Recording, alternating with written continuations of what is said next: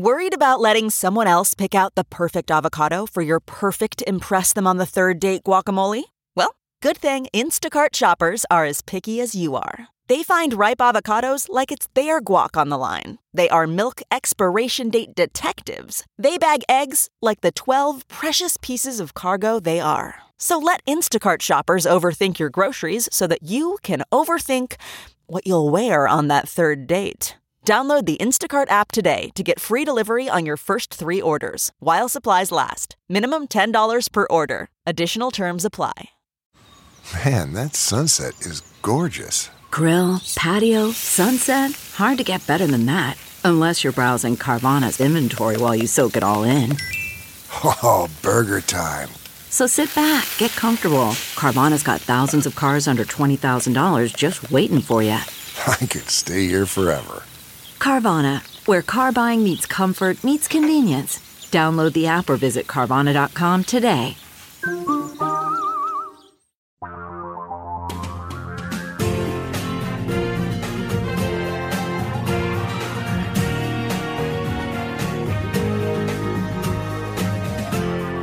You're listening to the Thom Hartmann Program. On the line with us is Judd Legum, the founder of Popular dot info. Judd's Twitter handle is Judd Legum, L E G U M. I am a proud subscriber, by the way, and encourage others to do the same at Popular dot info. Your newsletter this morning was about the QAnon cult and the Trump administration and the Trump campaign getting increasingly cozy. Before we dig into the substantive details of that, you want to summarize for people who may have been living under a rock exactly what the QAnon cult is all about? Yeah, I mean, it sounds a little bit unhinged even to describe it out loud, but it is a group of people, and it's quite a large group of people who believes that there is a group of Democratic officials and celebrities, people like Barack Obama, Oprah Winfrey, Tom Hanks, et cetera, who are actually Satan-worshipping pedophiles who are running a sex trafficking ring.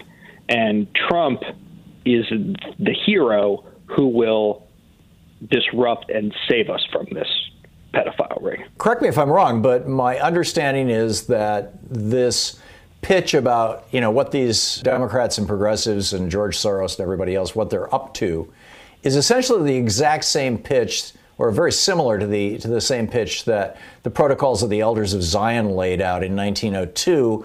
This was written by the intelligence chief for Tsar Nicholas the Second's administration, that they were accusing Jews of, that Hitler then weaponized by saying that basically he was the savior that was going to save people from this cult of Jews. Now we've got Trump is the savior that's going to save us from this cult of, of liberals. The names have changed, but it seems like the through line is the same. Am I missing something? Yeah, I, I think there. I think there's a lot of historical similarities. I mean, I think both if you go back deeper in the history, but also just, you know, in twenty sixteen, we had the Pizzagate thing, which was another conspiracy theory that involved a child sex trafficking ring. Couldn't you say that that was sort of like uh, the Kristallnacht? I mean, that was that crystallizing moment, no pun intended. So tell us about Trump, and both by way of administration and by way of campaign, reaching out to this particular cult. Yeah, I mean, I think one thing, and the reason why I wrote about it for this morning, was that yesterday, Bill Barr, the Attorney General of the United States, Ivanka Trump, who, in addition to be the president's daughter, is obviously a, one of the more prominent administration figures and has a job in the White House, appeared at an event in Georgia where they weren't really announcing any new policy or anything. They were announcing a small amount of grant funding to combat child trafficking. That would be one thing, but they actually just last month had a similar announcement where they both jointly announced another small amount of funding for groups that are fighting child trafficking. Now, there is actual child trafficking itself does exist, and so there's nothing wrong with doing that, but it's clear that rather than just trying to do something about the real issue, they want to make this a big priority. And it makes sense when you look at what Trump himself when he was asked about QAnon, what he said was that he understands that they're supporters of him, that he appreciates their support, that they're growing in popularity, and he thinks they're people who love the country. So there has been a systematic effort from Trump and his administration, and we can talk about this later, other ways his campaign, to court this constituency. And the consequences to American democracy would be?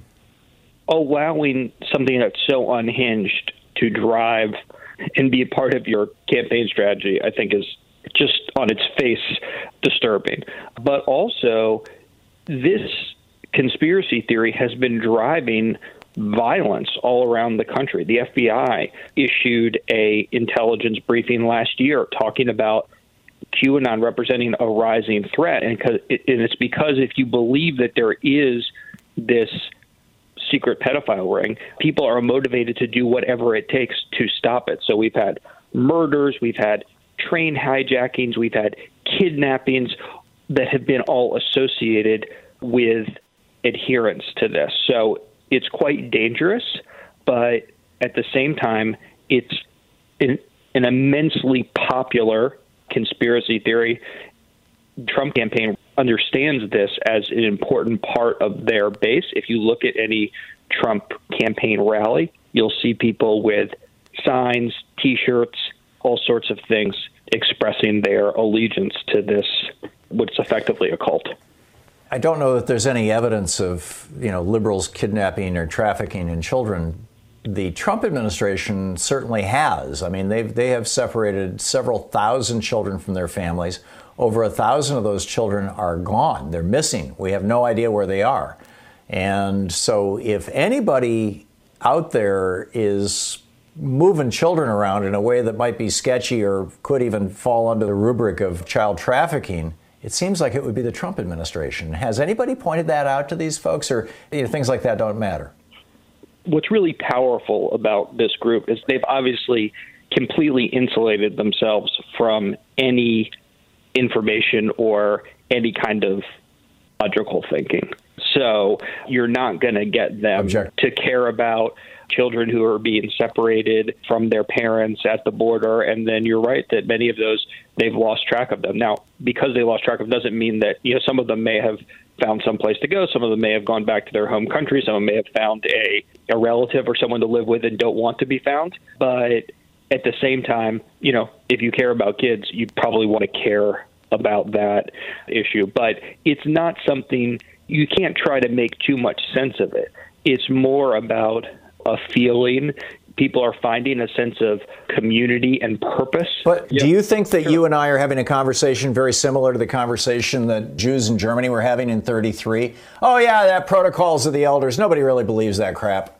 Well, I think people really do believe it, and I do think it's very dangerous. And once you go down this road, you don't know what's going to happen. And I think we need to have a particular lookout for this group in response to a potential Trump loss in November and how they react. Because if Trump tries to stay in office, these are the people who are behind him, whatever he decides to do.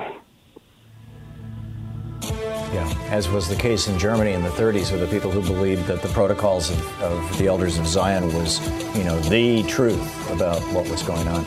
It's amazing. Judd Legum, the founder of popular dot info, one of the great investigative reporting sites out there, and a great newsletter, well worth checking out, popular dot info. You can tweet him at Judd, J U D D, Legum, L E G U M. Judd, thanks for dropping by. Great talking with you, as always. Thanks a lot. This is the Thom Hartmann Program.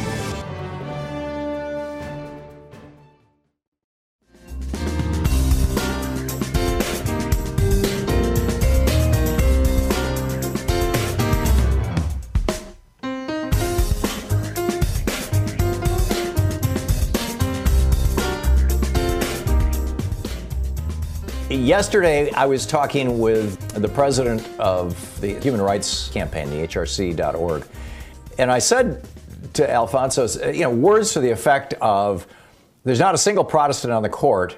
We've got five Catholics, Thomas, Alito, Gorsuch, Kavanaugh, and Roberts, And four of them, Thomas, Alito, Gorsuch, and Kavanaugh, are apparently all members of this hardcore right-wing Catholic kind of cult church in Washington, D C. I didn't say that yesterday, but we don't know about Roberts. The top two female contenders that Trump is putting out are both hardcore right-wing Catholics. Catholics in the United States represent twenty-one percent of our population. There are seventy million people who are registered as Catholics, roughly. fifteen point five percent of the adult population of the United States. six out of ten Catholics are white. forty-six percent favor the G O P. But this would put Catholics at a huge advantage on the court. Am I being a religious bigot when I raise this? Or is there a cult within the Catholic Church that wants to basically control the political process of the United States that we should be paying attention to? I think there is. But, you know, hey, if you're Catholic and, and I've offended you, let me know. Or if you think that, you know, it's just, just that conversation is just like, you know, too weird or off base, you know, let's talk about it. Because I think this is a concern. And it's not Catholicism in general. It's this particular cult within, uh, I'm using the word cult advisedly, within Catholicism.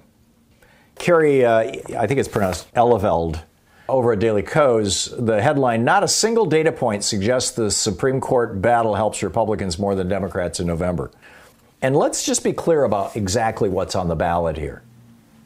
Obamacare in its entirety was struck down by the Fifth Circuit Court of Appeals down in Texas.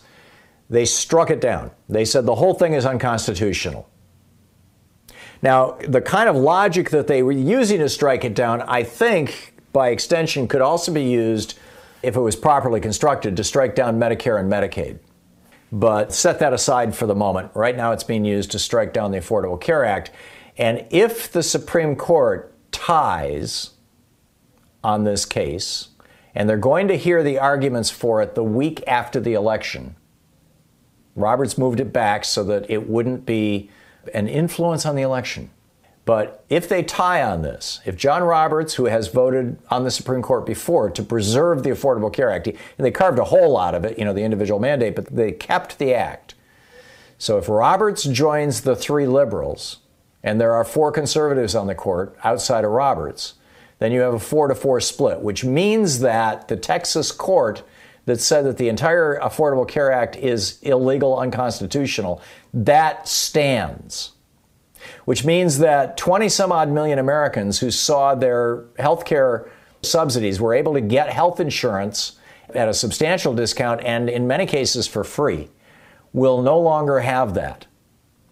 As early as January or February of next year, tens of millions of Americans will lose all their insurance coverage. And all the rest of us will lose our protections against our insurance companies screwing us over pre-existing conditions. So, you know, if you're one of the fifty-five or sixty percent of Americans who have a pre-existing condition, then, hey, you're S O L. You're, you're just out of luck. Sorry. Ain't going to work for you. So healthcare is on the ballot, on the line here with regard to the Supreme Court pick. Because if Trump can get a fifth conservative or a sixth conservative on that court, and they're a right-winger who thinks that Obamacare should be should be uh, deep-sixed, that it's unconstitutional, then that gives the court, even if Roberts is in favor of Obamacare, a five to four decision against Obamacare, number one. So, you know, kiss your affordable care or anything else goodbye. Maybe this sets up an America ready for Medicare for all. I don't know. I mean, sometimes there are silver linings to these things. That, number one, that's on the ballot. Number two, the right of women to choose to have an abortion. And even in some cases and in some states to have access to birth control. And the right of L G B T Q people to marry who they want and to have jobs and go to school where they want.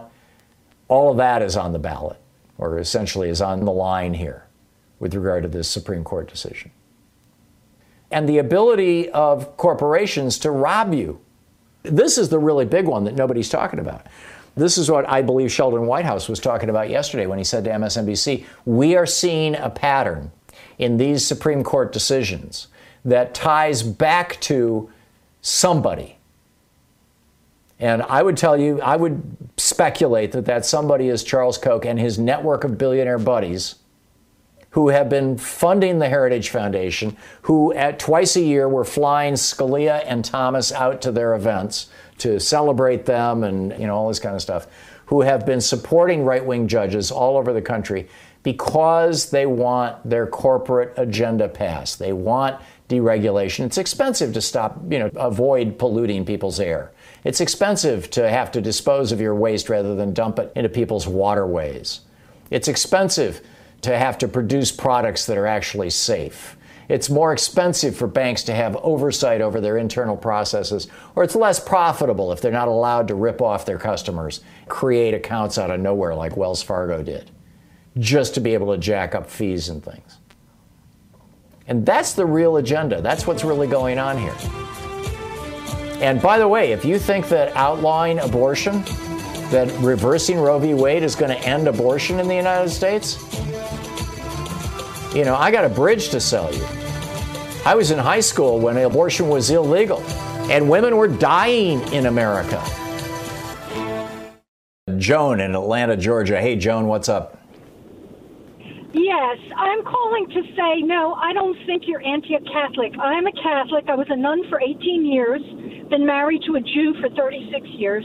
You are not wrong. There is a divide. Just like politically there's a divide in this society, there are divisions in the Catholic Church, too. Those really right-wing, it's all about abortion and anti-L G B T Q rights.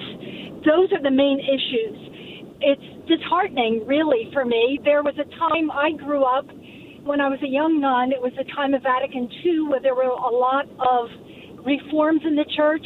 Well, progressively over the years, it's become more conservative and trying to go back. There are contingents in the church right now who are against the Pope and speak out against the Pope. So you're not wrong to be alarmed about the number of Catholics. There needs to be diversity of voices on the bench so they can logically discuss the issues and not be same-minded. That's my point I want to make today. Now, back in nineteen eighty-five, Margaret Atwood wrote this book, or published this book called The Handmaid's Tale. And she has said that it was inspired by a group within the Catholic Church called People of Praise. Amy Coney Barrett is a member of that group. The, the person that Trump met oh, with yesterday. God. This is what Margaret Atwood, who wrote The Handmaid's Tale, said to the New York Times Book Review in nineteen eighty-six. She said, two things happened. I started noticing that a lot of things I thought I was more or less making up were now happening, and indeed more of them have happened since the publication of the book. Specifically, there is a sect now, a Catholic charismatic spin-off sect, which calls itself the Women Handmaids. They don't go into polygamy or this kind, but they do threaten the handmaids according to the biblical verse I use in the book. Sit down and shut up. And that is Amy Coney Barrett's church, apparently. Do you know anything about that, Joan, as a former nun? No, I don't. I really don't know. I've heard about it, but I don't know what it is. But example, Biden, there was a priest who refused to give Biden communion. Biden's a very religious man. But I think what's happened is just like in the world today, there's a mood, a movement toward globalism, toward the acceptance of moving toward unity within the world. And I think it's fear that's driving Catholics and other religions. It's not just Catholicism, because there are groups that have split off with their mainline churches because of L G B T Q rights. I think it's the fear that's driving. They want to live in the past. I had a priest tell me recently when I was looking for a more progressive church, and I said, look, when it comes to religion, here's my philosophy. If I want to get to Philly, I live in Atlanta, I can take many routes, and it's all going to get me there. And he told me I had dangerous thinking, because it's still this mentality, it's this dualism, us against you, whether it's politically, religiously, or whatever aspect of life. And I think because churches have been in the business of upholding their doctrines and dogmas, which are man-made, really, and not teaching spirituality. And anything that right. smacks of spirituality is considered like this New Age stuff. That's what they call it. It's sad, really. It's sad. Well, I, I see Francis as a voice in the wilderness, and I am very encouraged yes. by him. Joan, I got to move along, but thank you for the call and thanks for sharing your perspective. It's fascinating to hear from someone who was a nun for over a decade weigh in on this. Joan, thank you so much. You're welcome. Thank you. Thank you. Great talking with you. Dennis in Aptos, California. Hey, Dennis, what's up? I went to Catholic schools for sixteen years between nineteen sixty and nineteen seventy-six, and I can tell you... That was you, quite a time of ferment. That was when yeah. Vatican Two was just getting rolling there in the, in the middle of that. Yeah, and the church, especially after nineteen sixty-four, started to become very progressive. And what happened afterwards, well, it was John Paul the Second. He started to chip away at all the progressive movements that had taken place. And we have what we have today. And that, that ex-nun is, is correct. There is basically a schism between those who are more progressive thinking, Catholic Democrats, if you will, and right-wing Republican Catholics who really want the church to go back to, I'm going to say it, Latin Mass. Forget about uh, mm-hmm. the abortion issue for a second, but I actually taught at a Catholic school for three years, and it was in the early two thousands. And in the faculty lounge, you know, we used to get these magazines, and in one of those Catholic magazines, I can recall, and I think this was in two thousand three, there had been a poll taken about who is pro-choice and who is pro-life, who's an American Catholic. And at that time, I'm going to say, at least from what I could recall, about sixty percent of American Catholics were pro-choice. Yeah, I don't know if that's true today, because I will tell you, they do a really good job in Catholic schools of driving home that pro-life message. But, right, it's um, our way or the highway. Yeah, so I don't know if that's been chipped away, but I'm not offended by what you said at all. I'm not a practicing Catholic anymore. Thanks a lot for the call. Good to hear from you. Jeff in Silver Spring, Maryland. Hey, Jeff, what's up? Hi, Tom. Thanks for taking my call. I got a bumper sticker. Yeah, Republicans worship capitalism and curse creation. It hits on all mm. levels. It hits spiritually. It hits the Christians.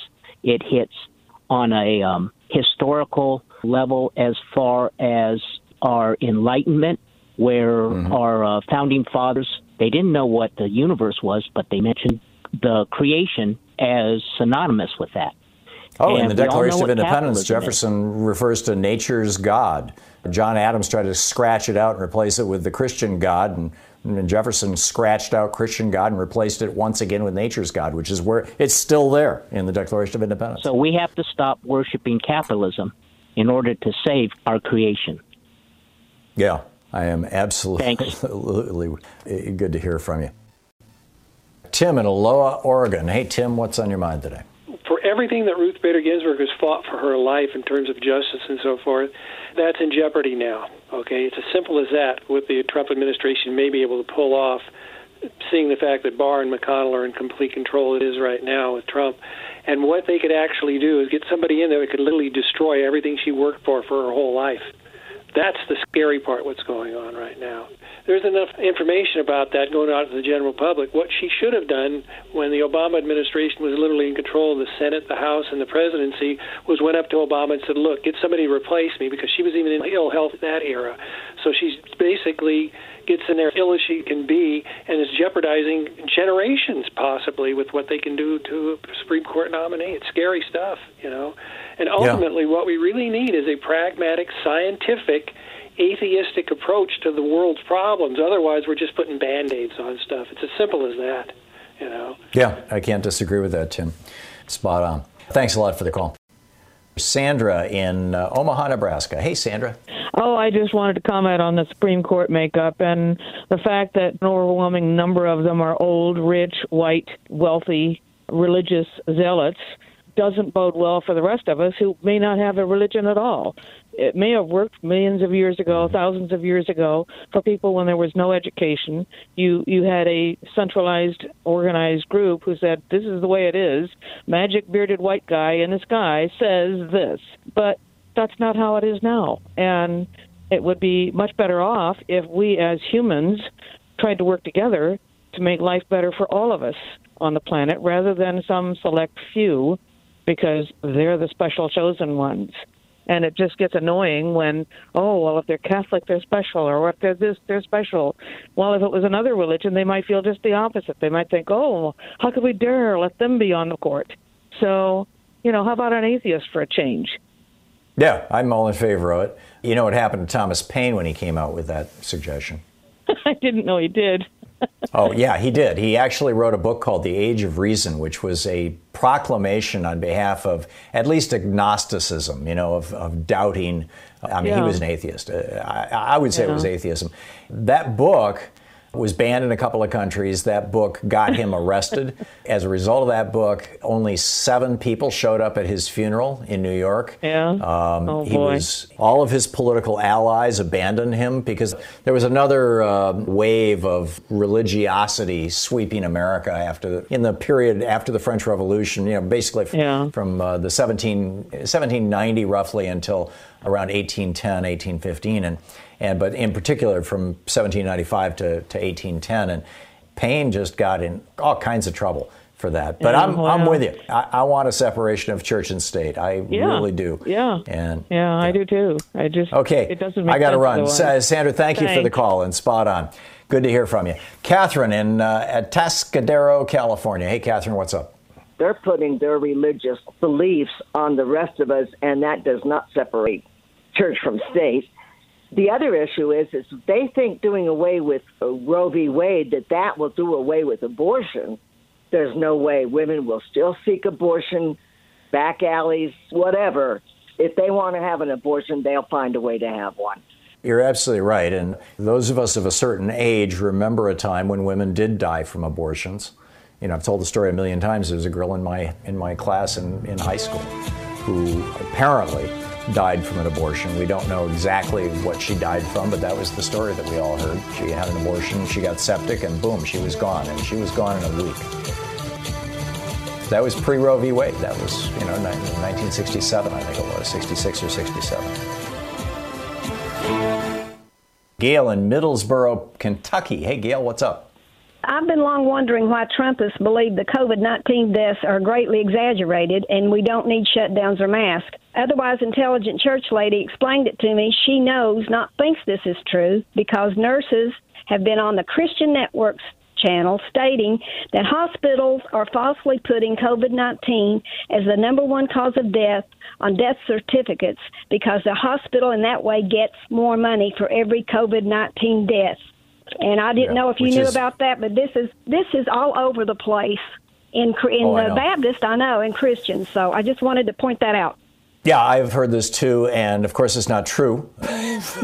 But people are dying of COVID, but we've got this whole brand new thing. It's called COVID denialism or virus denialism, and they're like the people who are denying that the earth is more than six thousand years old, or the people who are denying that the earth is round, or the people who are denying that, I mean, it goes back to birtherism in some ways, you know, that, uh, you know, was Obama, you know, an American, et cetera. It's this weird conspiracy thinking that benefits right-wing authoritarians. And that's the direction they're going. And it's so sad because your church friends are exposing themselves that they're in Kentucky, and some of them are going to die. I mean, this is this is just a terrible thing. Gail, I, I, I don't have an easy answer for you other than that when things are tough, and I, I certainly noticed this back in the eighties when I was, in the late seventies, when I was doing international relief work, and I was working in third world countries, in Africa, in the Middle East, and in Southeast Asia, and in uh, Central and Southern America. The worse things got, the more people developed conspiracy theories about how they got that bad, about how these things came about. And I think that that's happening here. I mean, forty years of Reaganism has gutted the American working class. So you've got people who are primed for somebody to come along and say, well, here's why you're in bad shape. And they're certainly mm-hmm. not going to say, well, you're in bad shape because of Reaganism. So let's give you QAnon. Let's give you, you know, some new conspiracy. The hospitals are just trying to do it for money. You know, all this kind of stuff. Yeah. Gail, uh, I'm, I'm I'm sorry I don't have a, a magic bullet, but spot on. Thank you for identifying that for us. Bill in Grafton, Vermont. Hey, Bill, what's up? Last week, a story popped up on two news sources that I checked about the women in Ocilla, Georgia, who are receiving partial or full hysterectomies by the doctor at an ICE institution in Ocilla, Georgia. And so I got on right, the a doctor, phone it turns other, out, who's not even board certified. Right, exactly. This Doctor Amin, I think his last name is. But I got on the phone to my email and text, and I started connecting with other friends around the country in particular, letting them know of this crisis. And I think it was, when you do a whole full hysterectomy on a woman who can't even speak the language, who's Hispanic in majority of cases, we're doing genocide right there and then. So by doing that behavior. So as a response to that for myself, I reached out, because I'm Catholic by my history, and I reached out to the Archbishop of where I went to seminary, which was in Philadelphia at the time, in mm-hmm. Charles in Philadelphia. And I reached out to the Archbishop there, and I got his secretary, and I told him not only about the Bill Barr problem of him receiving an award for being pro-life tomorrow while they execute a federal guy today, but also about this issue of the women, and that if, if Catholics are truly about pro-life, then they need to be screaming at the administration about what they're trying to do by killing, letting women receive these hysterectomies and then deporting half of them to their home countries. I mean, there's a crisis right. at hand, and we're doing that, and I know you know that.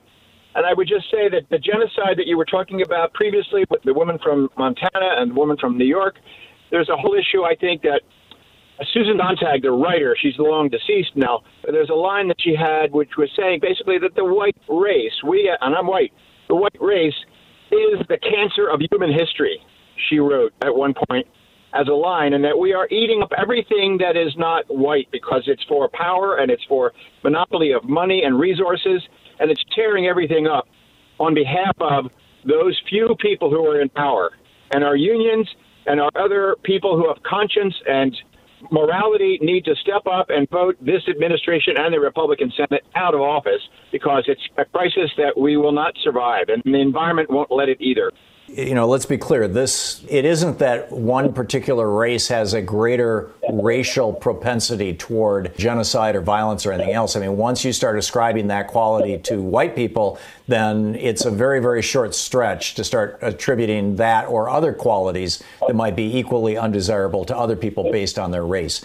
You know, we're all human beings here, and we're all just the, with the same level of vulnerability in different ways. But what we're doing is this cultural poison, this neo-feudalism and white supremacy or racial supremacy. That is a cultural poison that has infected white people demonstrably for three hundred, four hundred years. And in fact, I'd, I'd say you could take this back to the doctrine of discovery, you know, the Catholic Church's doctrine that if you discover a country, you basically can commit genocide against the people and do anything you want. It's all in uh, Deus Vult, you know, God wills it.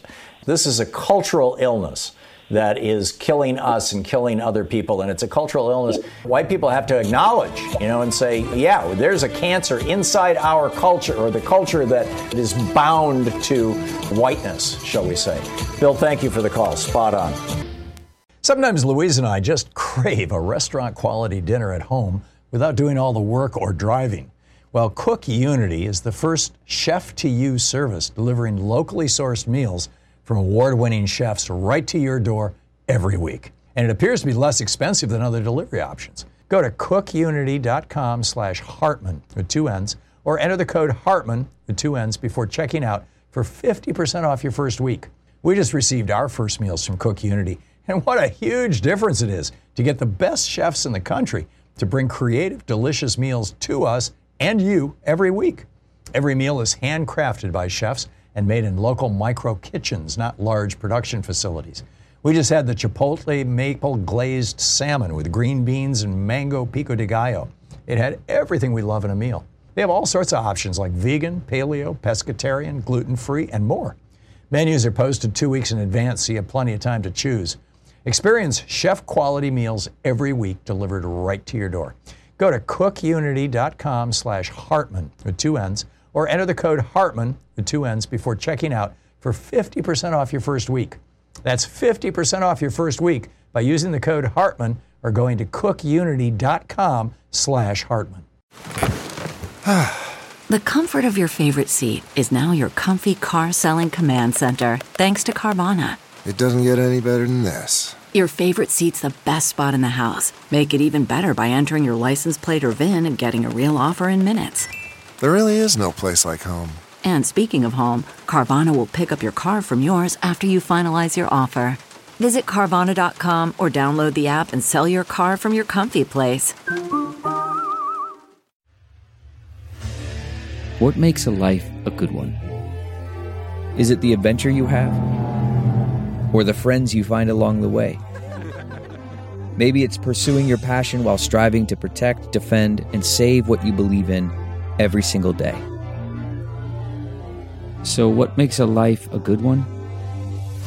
In the Coast Guard, We think it's all of the above and more. But you'll have to find out for yourself. Visit go coast guard dot com to learn more. CarMax is putting peace of mind back in car shopping by putting you in the driver's seat to find a ride that's right for you. Because at CarMax, we believe you shouldn't just settle for a car. You should love your car. That's why every car we sell is CarMax certified quality, so you can be sure with upfront pricing that's the same for every customer. So don't settle. Find love at first drive and start shopping now at CarMax dot com. CarMax, the way car buying should be. Okay, picture this. It's Friday afternoon when a thought hits you. I can spend another weekend doing the same old whatever, or I can hop into my all-new Hyundai Santa Fe and hit the road. With available H-Track all-wheel drive and three-row seating, my whole family can head deep into the wild. Conquer the weekend in the all-new Hyundai Santa Fe. Visit Hyundai U S A dot com or call five six two, three one four, four six zero three for more details. Hyundai, there's joy in every journey. Dave in Las Vegas. Hey, Dave, what's up? Catholic cults and politics. I derive from that. Yeah, fundamentalism um, within Catholicism. And let's just be very clear. I'm not, I don't have a problem with Catholicism per se. In fact, I think Francis is just like a really great guy, and he's like something the world needs right now. But these right-wing cults within Catholicism, I think, are just as toxic as the right-wing Falwell kind of cults in Protestantism. Back to you, Dave. I'm sorry. Right. Fundamentalism, regardless of the religion. I mean, look at ISIS. I mean, glaring example of fundamental religion interpretation and then breeding terrible intolerance. Yes. That fundamental interpretation of religion breeds this terrible intolerance. Not that I want to blame. If somebody's deeply religious, it's not, regardless of Catholic.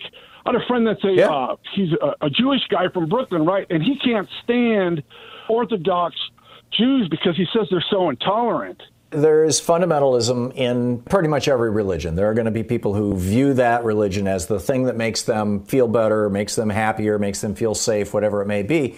And they're going to gravitate toward more and more extreme interpretations of that religion. I frankly don't have a problem with that. In fact, I've, I've said many times, I think that, well, I think that uh, churches should lose their tax-exempt status. I think monasteries should keep theirs, which is arguably the most fundamentalist part of any religion, right?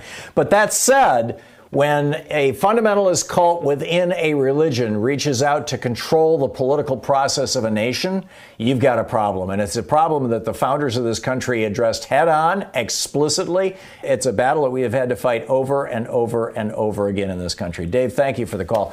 Patrick in Long Island, New York. Hey, Patrick, what's on your mind today? Hey, Tom, I'm very much in tune with uh, your previous caller, and my heart and soul go out to those people. And uh, I am not one of those who has not noticed it. I've noticed it for many, many, many years. Anyway, my point I wanted to make was, uh, you know, with this QAnon, this is, in some forms, it's another reflection of Trump's projecting. He is the one who was, in fact, involved in the teenage sex ring with his friend who was murdered in jail.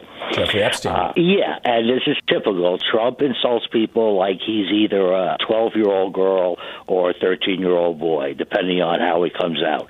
It's like he's passing notes in class. So I am sure the QAnon people keep him in stitches. He's probably rolling in laughter at all their conspiracies. It brings me to the point. Trump for himself claims no great religiosity, so I can't fault him. But as a former Catholic who still is recovering, and from my years of experiencing, observing, and slightly participating in other religions, it's a dangerous thing. There's no two ways about it. This cult within Catholicism, I'm not at all anti-Catholic. In fact, I think that the church actually should be doing a Latin Mass, but that's a whole other conversation. But this cult within the church that wants control over the state, that is where religion becomes dangerous, in my mind, is when it reaches out yeah, to now I'm wondering, the powers of the state. Opus Deus has always been a starch, masochistic version of Catholicism. And, and, and let's you know, be very clear, Patrick, this doesn't just exist in Catholicism. Jerry Falwell and Franklin Graham represent this in Protestantism. So, sure, yeah. Patrick, I got to run, but thank you for the calls. Just absolutely remarkable times. Robin in Boulder, Colorado. Hey, Robin, what's on your mind today? I'm totally with you on the Pope. I do like Pope Benedict. And as a recovering Catholic I mean, Pope, Pope myself, Francis. The cult is always doing something that really outrages me. Let me give you a good example of the latest one. Last Thursday, just last Thursday, a C U Buffs football director took one hundred people, probably a combination of students, people involved with the, in the C U athletic department, on a big hike up one of the local hiking mountains right here where I live.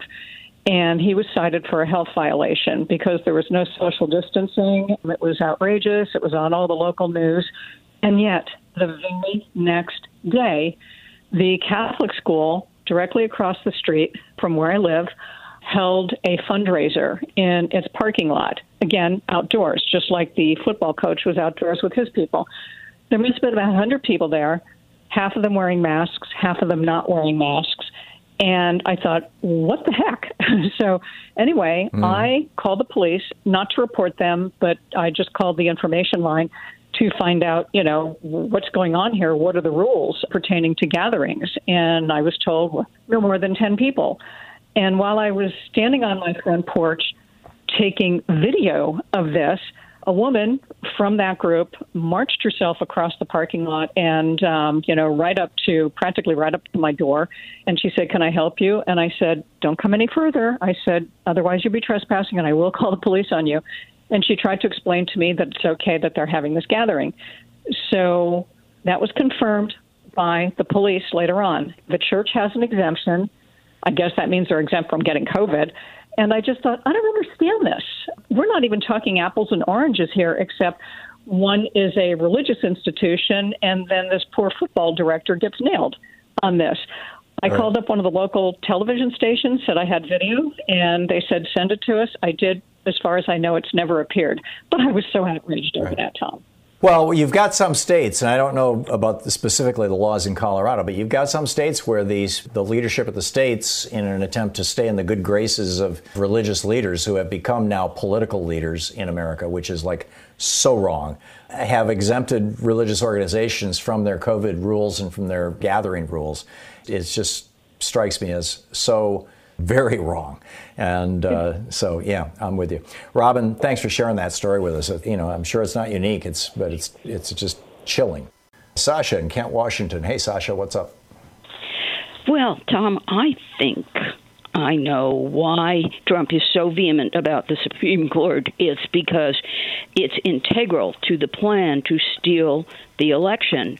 And a four four split won't work. They have anointed a president before, and Larry Barr is really just a one-trick pony. He's, okay, now we do this. and and mm-hmm. he's done it before. So that's why so strident and so in a rush right now. Sure, it meets other agenda items, but that's why well, Trump said this. All the stops out on it. He said this t- two or three nights ago in one of his rallies. He said, you know, we're expecting that we want to stop the ballot count after November third, and we're expecting the federal courts to help us with this. And that would be the Supreme Court. Um, he's going to tell you what he's doing. Oh, yeah, you're absolutely right. And I mean, we're headed for a train wreck here, it's, and it's not going to be a good one. I'm with you. Sasha, thank you for the call. Terry in Eugene, Oregon. Hey, Terry, what's up? Hello. Article three, Constitution, Tom, explains something about good behavior and that the court shall... Yeah, it says uh, members of the courts shall serve on the bench during times of good behavior. Is there a way Biden can use that to basically clear the court, restack it once he wins? Or is that how does that exactly work? The way that you remove judges, uh, federal judges, is through the impeachment process. So it would have to, you'd have to have an impeachment originate in the Judiciary Committee in the House of Representatives. They take it to the full House. The House would issue an article of impeachment against a judge. And frankly, I think that it's not impossible that this would happen against Kavanaugh for perjury during his hearings. For that matter, I mean, if we ever get our hands on the uh, ninety-eight percent of all the Kavanaugh papers that were suppressed by the Trump administration, we may find lots of grounds for impeachment, particularly his finances. You know, who paid off his two hundred thousand dollars credit card bill from his gambling and drinking or whatever it was. Basically, then it goes to the Senate. The Senate decides whether to remove them from office. It's very rare. It's happened a couple of times in our history. There was one Supreme Court justice who was charged with impeachment in the House. He was not removed from the Senate. There have been a couple of federal judges, I think maybe three or four in history, who have been removed this way. But it's a tough one. It's a real tough one. So I'm guessing that probably whoever Trump, if Trump can get somebody through between now and January twentieth onto the Supreme Court, and I'm guessing the odds are he will, that that person's going to be with us for a long time, Terry. Many people thought Mitt Romney was like, Mitt Romney, he's going to be this great middle guy. He's going to be like the Dwight Eisenhower of the Republican Party. He's the reasonable Republican. He's the one we can do business with. He's the one who has some concern and consideration for people. After all, he did Romney Care in Massachusetts, right? Well, it turns out Mitt Romney's now saying, yeah, we should have a vote. We should put somebody on the court. You know, the liberals have had the court long enough. I'm sorry, liberals haven't had the court since the nineteen seventies, since Nixon put uh, uh, to Lewis Powell on the Supreme Court in nineteen seventy-two. That was the end of the liberal court.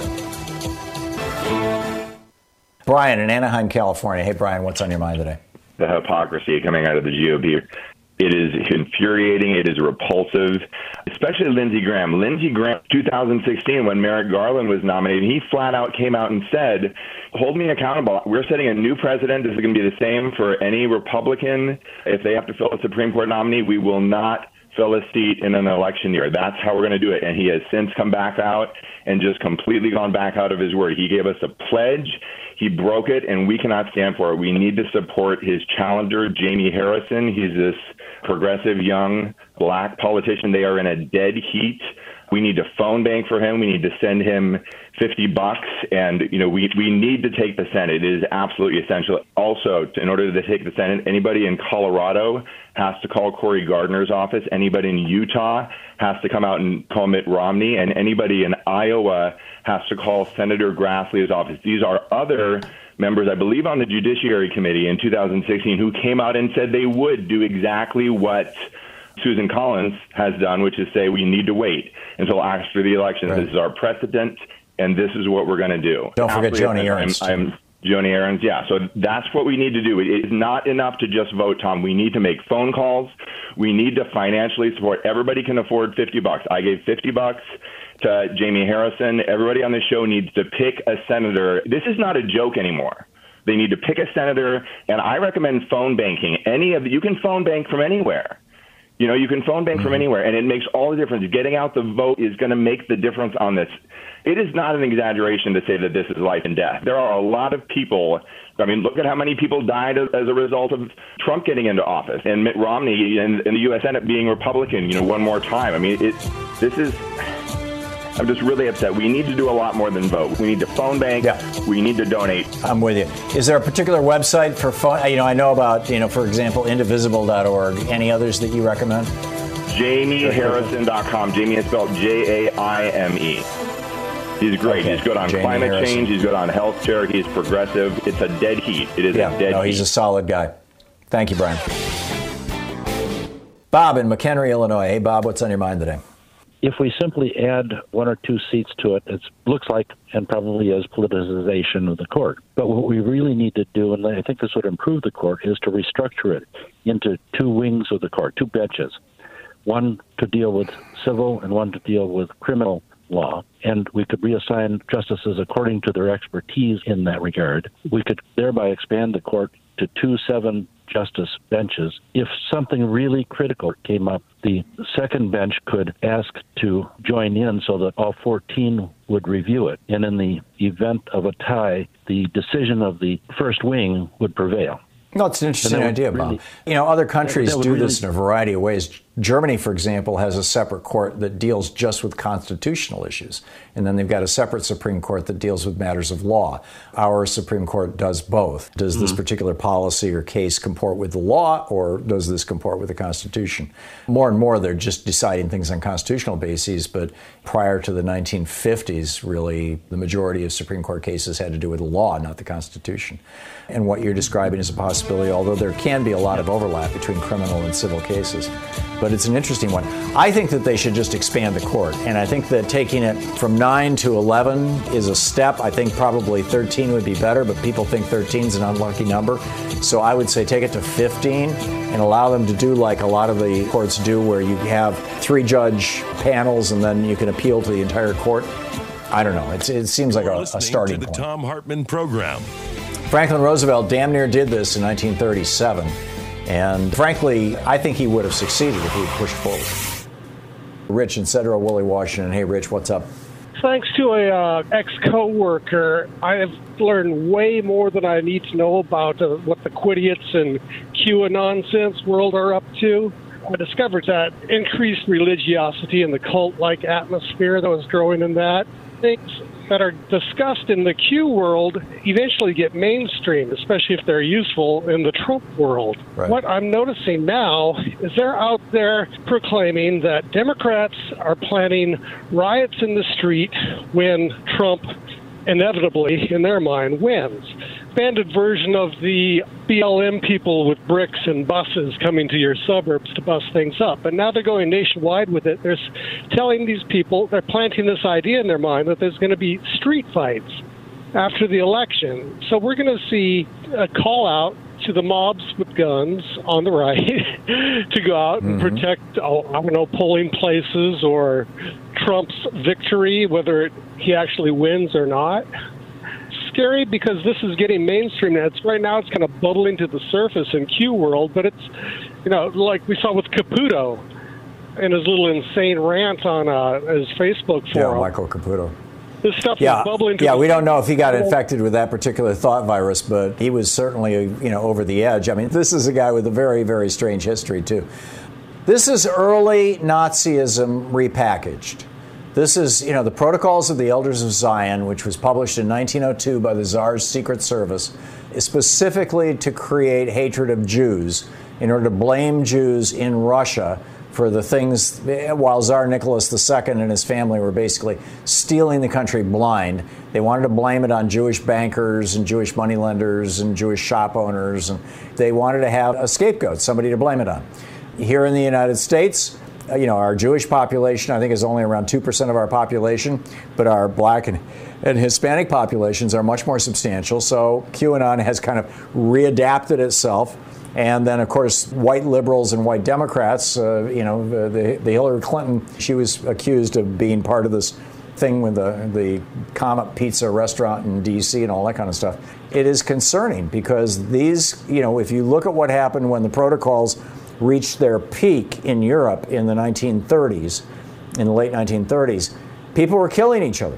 People were literally killing each other, armed vigilantes in the streets. I mean, Kristallnacht came out of that. The windows of Jewish shop owners were smashed and synagogues were smashed. So much came out of this. And, and again, they were directing it toward Jews.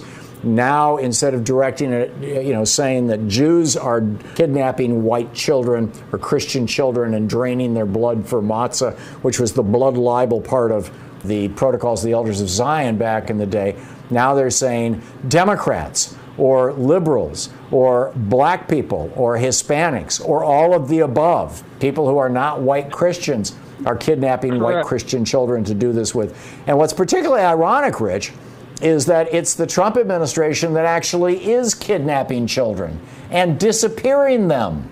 We have, you know, the, the Trump administration has lost over a thousand kids. We nobody has any idea where they are. Were they sold into slavery? We don't know.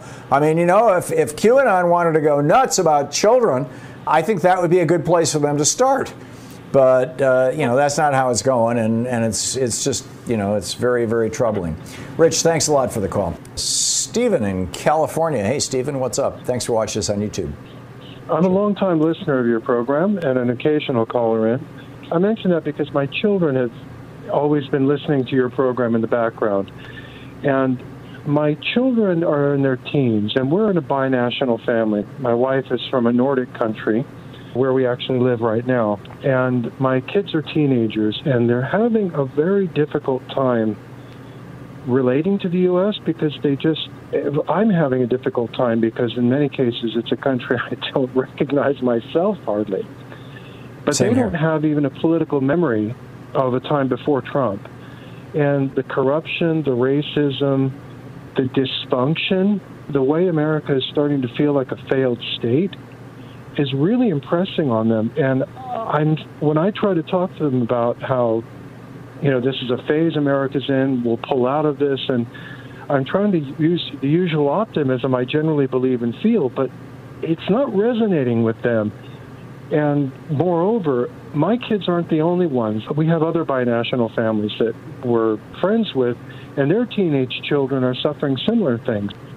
And I was wondering what your take on that is. How do I relate to that and help them understand or believe in the promise of America and who we are, or who we could be as a country again? It's really difficult for them. They can't see past this Trump stuff, and no, I, they're just I, shocked I get at that. The corruption and the. It's very difficult. Yeah, it is tough. And, you know, one of my challenges is to try to find the good in all of this. I think that in a certain part of my responsibility doing this program is kind of holding us all together and keeping us sane. And I keep reminding myself, you know, America's been through far worse than this. We went through a damn civil war, for that matter. We've been through two world wars. We, you know, we had the Nazi Bund in the nineteen thirties where one hundred thousand people were out there saluting, shouting, Heil Hitler. We have been through this kind of stuff before. We had Woodrow Wilson, you know, screening Birth of a Nation in the White House. You had the Klan riding all across the country in the, in the, in, throughout the late eighteen hundreds and the early twentieth century. We've been through tough times and made it through. Whether we'll make it through this time or not, the thing that concerns me most, frankly, is the influence of Facebook and the ability of foreign governments mm-hmm. and uh, malicious actors in the United States to use Facebook to destroy democracy. Mark Zuckerberg is just making some horrible, horrible mistakes in regard to his management of that company. But I guess the best Those I can say is hang on. I mean, you know, moving forward. Yeah, absolutely. What, um, and almost certainly cost us the twenty sixteen election. But I would mm-hmm. say let's hold off judgment for six months. Let's wait until at least February, March, April, and see what happens, you know, before we start making plans to leave the country or whatever it may be. Steve and well, I, yeah, I this you is know, the thing still... is, you know, my kids look at the, the, the divisions in the country and are just dumbfounded and they just can't understand it. Yeah. Well, keep your eyes open. I mean, you know, it's it's good to know the truth, and apparently you're sharing that with them. Quick math. The less your business spends on operations, on multiple systems, on delivering your product or service, the more margin you have and the more money you keep. But with higher expenses on materials, employees, distribution, and borrowing, everything costs more. NetSuite is the number one cloud financial system, bringing accounting, financial management, inventory, H R, all into one platform and one source of truth. With NetSuite, you reduce I T costs because NetSuite lives in the cloud with no hardware required. It's accessible from anywhere. You cut the cost of maintaining multiple systems because you've got one unified business management suite. You improve efficiency by bringing all your major business processes into one platform, slashing manual tasks and errors. Over thirty-seven thousand companies have already made the move. So do the math. See how you'll profit with NetSuite. By popular demand, NetSuite has extended its one-of-a-kind flexible financing program for a few more weeks. Head to netsuite.com slash Hartman with two N's. netsuite.com slash Hartman. That's netsuite.com slash Hartman. Okay, picture this. It's Friday afternoon when a thought hits you. I can spend another weekend doing the same old whatever, or I can hop into my all-new Hyundai Santa Fe and hit the road. With available H-Track all-wheel drive and three-row seating, my whole family can head deep into the wild. Conquer the weekend in the all-new Hyundai Santa Fe. Visit Hyundai U S A dot com or call five six two, three one four, four six zero three for more details. Hyundai, there's joy in every journey. The comfort of your favorite seat is now your comfy car selling command center, thanks to Carvana. It doesn't get any better than this. Your favorite seat's the best spot in the house. Make it even better by entering your license plate or V I N and getting a real offer in minutes. There really is no place like home. And speaking of home, Carvana will pick up your car from yours after you finalize your offer. Visit Carvana dot com or download the app and sell your car from your comfy place. Welcome to Fail Better, David Duchovny's new podcast with Lemonada Media. On Fail Better, David, who has experienced both low and high-profile failures throughout his life, explores the vast world of failure, how it holds us back, propels us forward, and ultimately shapes our lives. Each week, he'll chat with guests like Ben Stiller, Bette Midler, and more about how our perceived failures have actually been our biggest catalysts for growth, revelation, and even healing. Through these conversations, he hopes listeners can learn how to embrace the opportunity of failure and fail better together. Fail Better is out now wherever you get your podcasts. Okay, picture this. It's Friday afternoon when a thought hits you. I can spend another weekend doing the same old whatever, or I can hop into my all-new Hyundai Santa Fe and hit the road. With available H-Track all-wheel drive and three-row seating, my whole family can head deep into the wild. Conquer the weekend in the all-new Hyundai Santa Fe. Visit Hyundai U S A dot com or call five six two, three one four, four six zero three for more details. Hyundai, there's joy in every journey.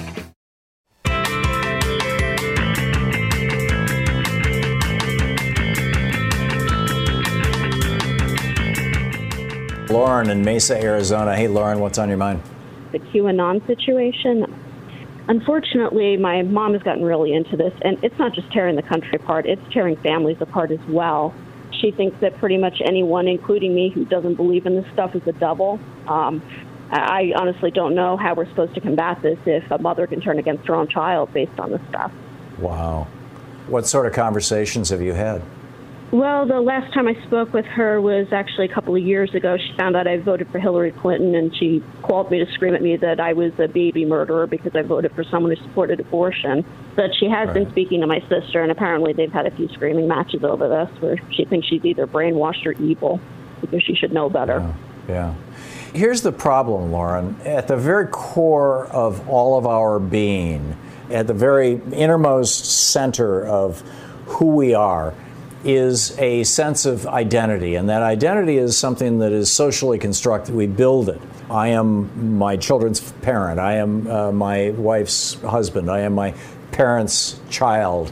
I am this person in the world. So we have a sense of identity, and part of that sense of identity has to do with who we belong to, what tribe we're a member of, you know, what family and, and community we're a member of, number one. And then number two, once we have established a sense of identity, of who we are, if somebody comes along and successfully convinces us, or events successfully convince us, that that community, that family, that identity is at risk, whether it's because our country is being invaded, you know, Trump was trying to use this with his caravan is coming, whether it's because our country is being invaded or, you know, bad guys, burglars are going to break into your house, or if you're white, the one that has been sold to us for four hundred years is black people are going to rape your daughters, whatever it may be. If somebody can succeed in convincing you that some other group out there represents a threat to your identity, people will kill for that. I mean, that's yeah. about the only thing that can cause people to kill. Even when people join the military and go off to war, they have to first believe that they are defending family, friend, kin, community before they will be willing to kill, because that's the only, generally speaking, for a non, you know, psychopath, that's about the only thing that can lead to that. And, and obviously, if it'll lead to killing, it'll lead to all that stuff that's short of that, like disowning your family members and things. This is the challenge. A friend of mine, I've, I've mentioned before, a friend of mine who's now a, a Hasidic rabbi in Israel, but used to work with Ted Patrick and deprogrammed cult members back in the eighties and nineties here in the United States. He's a psychotherapist. And that's the hardest thing to do, is to change a person's sense of identity. And that's the first thing that these cults try to do. They come to you and they say, basically, you think you know who you are. You think you know what your identity is. But your identity that you believe you have has been based on a lie. And here's the proof of that lie. And let me now tell you what your real identity is. These are the people who really care about you. You're really, you know, really your first loyalty to, should be to the white race. You know, it should be, you know, and, and here's the people who are trying to take you out, and et cetera, et cetera. So when one of these cults, and let's make no mistake about it, QAnon is a cult, when one of these cults has successfully convinced a person, like your mother, Lauren, that her identity is closer to them than to anybody else, then the next step is to encourage them to separate themselves from everybody else and only live within the bubble of that cult. Once that Rubicon has been passed, once that river has been crossed, it's really hard to get somebody back to the other side, because the way you do it, you can't argue logic with them. You can't argue facts mm-hmm. with them, because we're talking about identity. We're talking about the stuff that is at the core of our personality. I don't have a, an easy answer for how to do that, other than discussing that. You know, is this really who you are? I thought you were my mother. I thought we cared about each other. I thought blood was thicker than water. But even that, I don't know if that'll work. In fact, you know, I should probably get my friend on some one of these days, or somebody else who's a, you know, culty programmer, and talk about how do you talk with these people. I can tell you that the least effective way to talk to them is to argue with them, because they have all the all the talking points that you're going to throw at them. They're already ready for them. You have to go in your conversations to that issue of identity, not to the issue of the of the facts around things. You know, it's a tough one. It's a real tough one. I don't know. Has Lauren? Did anything I was anything I said useful at all? Yeah, I think so. Thank you. We'll do some shows on this. I'm, you know, Sean and I will start poking around and looking for some experts on this. Lauren, thank you for the call. I'm so sorry to hear about your mother, and I wish you the very, very best. Thank you for, for calling. And it's the end of the show today. We'll be back tomorrow, same time, same place. In the meantime, don't forget, democracy is not a spectator sport. It does require all of us. So don't forget, I will vote dot com. Tell everybody you know about that website. I will vote dot com. Get out there, get active, tag, you're it. You've been listening to Thom Hartmann. For audio and video archives, visit Thom Hartmann dot com.